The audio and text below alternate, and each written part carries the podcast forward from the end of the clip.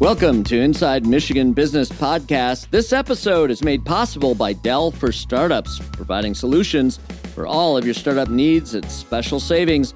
Check out Dell's top business class PCs and accessories and register at startupnation.com forward slash Dell to save on Dell's awesome lineup of best in class laptops, monitors, and accessories.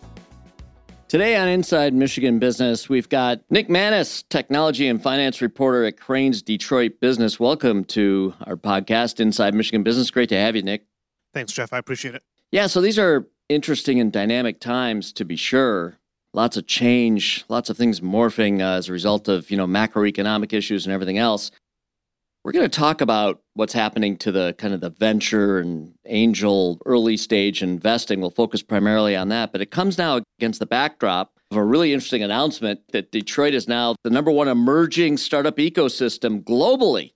Yeah, that was quite an announcement to see. Yeah, this organization calling themselves Startup Genome put together a pretty interesting ranking. They had some uh, some methodology that really was able to quantify something that is is hard to quantify and you know put into some interesting buckets funding talent uh, kind of the connections that, that startup ecosystems have and Yeah. put all that together and, and they showed that detroit is the, the number one place for all of that Which is really amazing, you know, uh, coming in right behind Detroit, places like Minneapolis, Hong Kong. yeah hong kong I mean, really. that definitely uh, caught my attention and so you know you know i guess it's, it's hard to define what all of that means i'm sure that you could find plenty of, uh, of startup entrepreneurs out there in detroit and otherwhere who would take some issue with that but certainly it shows that detroit and the region is doing some things right Yeah, and I, I think you know, of course, all of these studies spit out a result based on the methodology that's used. Clearly, this particular methodology really worked in our favor. Not that I mean, you know, this is really exciting uh, for those of us who love Detroit, work here, participate in the startup community and the you know in the ecosystem here. This is great news. Many of us would say, you know, something we've felt and believed in for a long time. The world just hasn't recognized it, but there's a lot of great startup communities out there. So this is quite an honor, quite a distinction. It's a big feather in Detroit's cap. yeah absolutely i, I imagine that the startup world and some of the policymakers are going to be touting this pretty hard over the coming weeks and months Yeah, yeah. Detroit actually makes a move in this study, uh, up 13 spots Yeah. from last year. And, uh, you know, some of that methodology focuses on availability of early stage funding, investor activity, number of scale ups, unicorns in the ecosystem. That's something that we really scored, you know, particularly high on. I think we have more unicorns right here in the Detroit region than, than Yep. most other states have. Really powerful stuff. Yeah, absolutely. Definitely was interesting to see, and um, you know, you def- definitely the unicorns. Uh, you know, keeping an eye on that. And the other part that stood out to me was, you know, of the four buckets that uh, that, that report looked at to do their their grading. You know, the one that Detroit fell a little bit short on was funding. And you know, I, I think if you ask any uh, startup founder, that's probably going to be their number one thing too. Is is access to capital is always going to be the uh, the biggest challenge. Yeah, well, that study may have found us lacking relative to others. In a May 2021 article in Crunchbase, Michigan was recognized as the fastest growing state Yep. for VC investment. So while there's clearly room for improvement, we're making progress. We're the fastest growing. Right. Yep. Yeah. Yep. I think uh, I think you know that, that's what all of the the studies and you know again you got to take all of those with with a grain of salt. But if you look at them and start to kind of piece together the the trends, yeah, d- definitely making progress. All right, so that tees us up nicely for some sobering news, challenging news. You know, it's never easy being an entrepreneur, never easy being a startup founder, visionary CEO, whatever it may be in the leadership ranks of a given startup, but it's going to get harder. Yeah, I think eh, surprisingly, what we saw over the last couple of years, especially eh, you know, set against the backdrop of the pandemic, was you know the the economy recovered quicker than anybody thought, and venture capital and, and startups, you know, ro- rode that wave. And the way that, that founders have been putting it to me is it's been a founders market for a while. And it has been, right? Meaning, really, the leverage shifted to the founders. There was a lot of money, a lot of money chasing deals. These venture capital fund managers had pressure to place that capital. Yep. And uh, they were making bets maybe uh, a little more loosely than they might otherwise were. The belts weren't tightened as much as maybe they should have been. It was the nature of the beast during that economic climate over the last few years. Yep, like you said, you know, that money has to go somewhere. And so if you were a founder, you've been able to more or less name your valuation and, you know, you were going to get venture capital uh, competing against each other to uh, do that deal. And so, Nick, you just published an article in Crain's Detroit Business, the title of which I'm going to repeat. It certainly sent a shiver down my spine. Uh, being in the business, uh, we've got a startup incubator here and so on. So I'm very familiar with the environment for sure. Your title of the article was Startup Founders, Venture Capitalists Prepare for a Chill as the market slows. And indeed, I think it's well said and very appropriate. We are indeed headed for tougher times. And really, as defined by most primarily, you mentioned the importance every startup founder thinks about how am I going to fund my company? And not only the initial round, it's not just startup, it's the follow on funding for growth capital and everything else. And of course, the type of capital that feeds the beast at the startup level for these startup companies is typically venture capital, angel financing, the type of financing that's equity in nature as opposed to say, you know, bank loans and right, so on. Right. So that's what we're talking about here. Just put context on it. Boy, what did you find out, Nick? So, I mean, you know, I, I, think you know if you watch even you know just a little bit of uh, of news right now, you're going to see that people are worried about the state of the overall economy. Inflation is raging as you you know go to the grocery store or, uh, or put gas in your car. War in uh, in Europe doesn't help any of that, and so, so you put all that together, and people have a pretty down opinion of the economy right now. The stock market keeps getting crushed and at some level that that starts to ripple into all of the private markets which includes venture capital angel investing. Those people are also feeling the pressure and feeling not as optimistic as they were just 6 months ago. Yeah. Is this purely an issue of when the public markets are down optimism is down generally so there's pullback on investing you know people get more cautious by nature? Is this really that kind of thing or is it more than that how does activity in the public markets and even things like inflation, consumer issues, how does that impact venture capital investing? I think it's hard to draw a, a direct comparison, but the private markets are a reflection of the public markets. And, you know, as, as capital contracts in public markets, it's eventually going to lead to ripple into the private markets. And so if there's less than a sense of optimism or even a sense of yeah. sense of pessimism about yes. the overall economy, then you know venture capital investors are going to broadly feel that same sense of pessimism. Yeah, yeah. You know, I think there's another thing too to add to that, and that is that one way a decline in public market positivity, if you will, affects the private investing, the venture capital investing and startup investing and so on, is that ultimately the payday for these venture capitalists comes from either an acquisition yep. uh, by another company or it comes by taking a company public. Yep. And when the public markets dry up, some of those exit opportunities dry up. My money may be in the deal longer than otherwise, may not be able to get it out. So I'm going to be really cautious about where I put it, where I park it. And again, the way these funds are ultimately judged is IRR, internal rate of return, not only money in, money out, but also time. And if the time horizons are going to be stretched to get in and get out because the markets, the public market's down, boy, that's going to have an impact. Absolutely, and I mean, you know, I, I think it can't be ignored. I'll, I'll tread carefully here because I'll, I'll, you know, say I, you know, I don't have any specific knowledge of this, but you can be sure that some of those unicorns that we've, you know, found here in the Metro Detroit market or elsewhere that probably that we we've known have been exploring IPO opportunities or SPAC opportunities, whatever that might look like for their exit. You know, those plans are certainly, to say the least, being reevaluated at the moment. So yes, that's exactly it.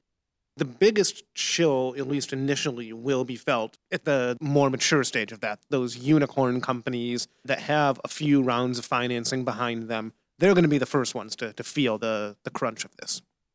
Yeah. And so, one of the things that happens when there's less dollars pouring into the startup community, but yet you've got a certain level of startups seeking that capital, even worse, needing that capital. And that's where things get really dicey for startup companies. But the effect of all of this is that valuations come down, deal terms get tougher for founders to stomach and deal with and live with, and all those kinds of things. You know, all of a sudden the leverage goes to those with the money and those placing their bets.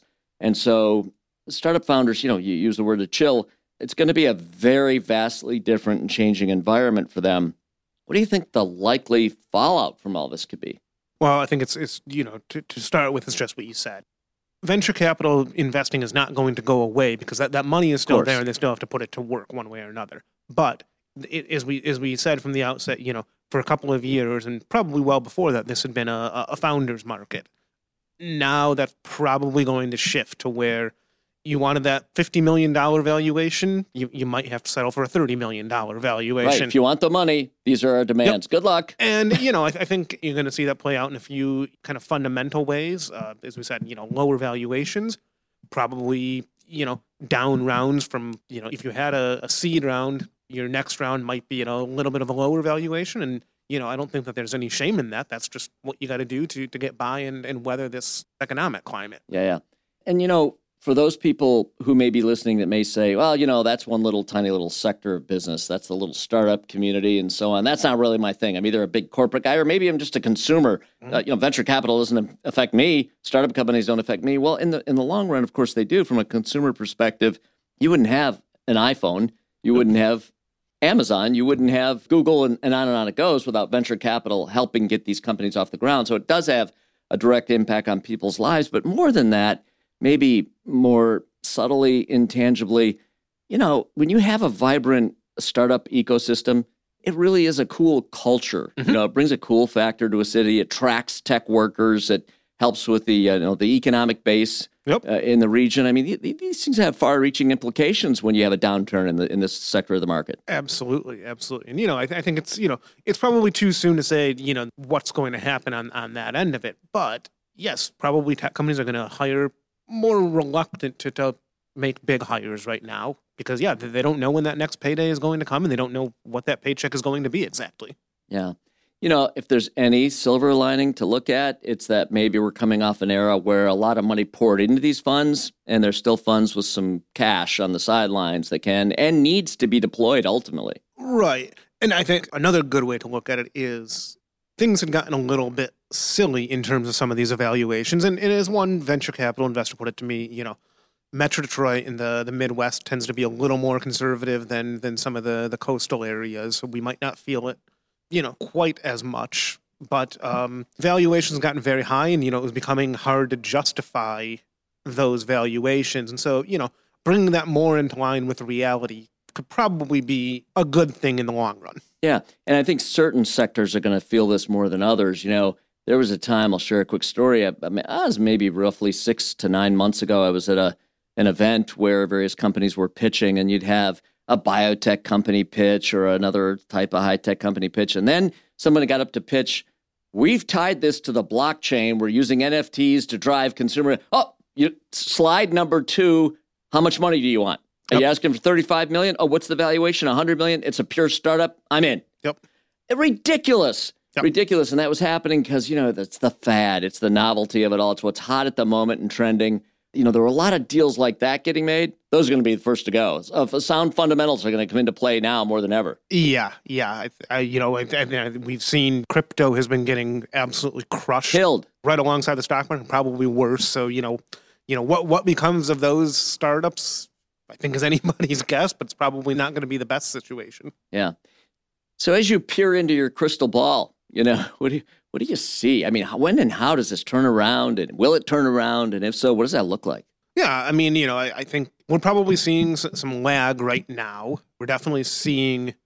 Well, I mean, that's kind of the hard part. Is if you look at the the broad based economic data, you know, the labor market has never been better than it is right now, and yet everybody's feeling this sense of pessimism about the economy. So, you know, does that then manifest in a recession. I, th- I think that remains to be seen.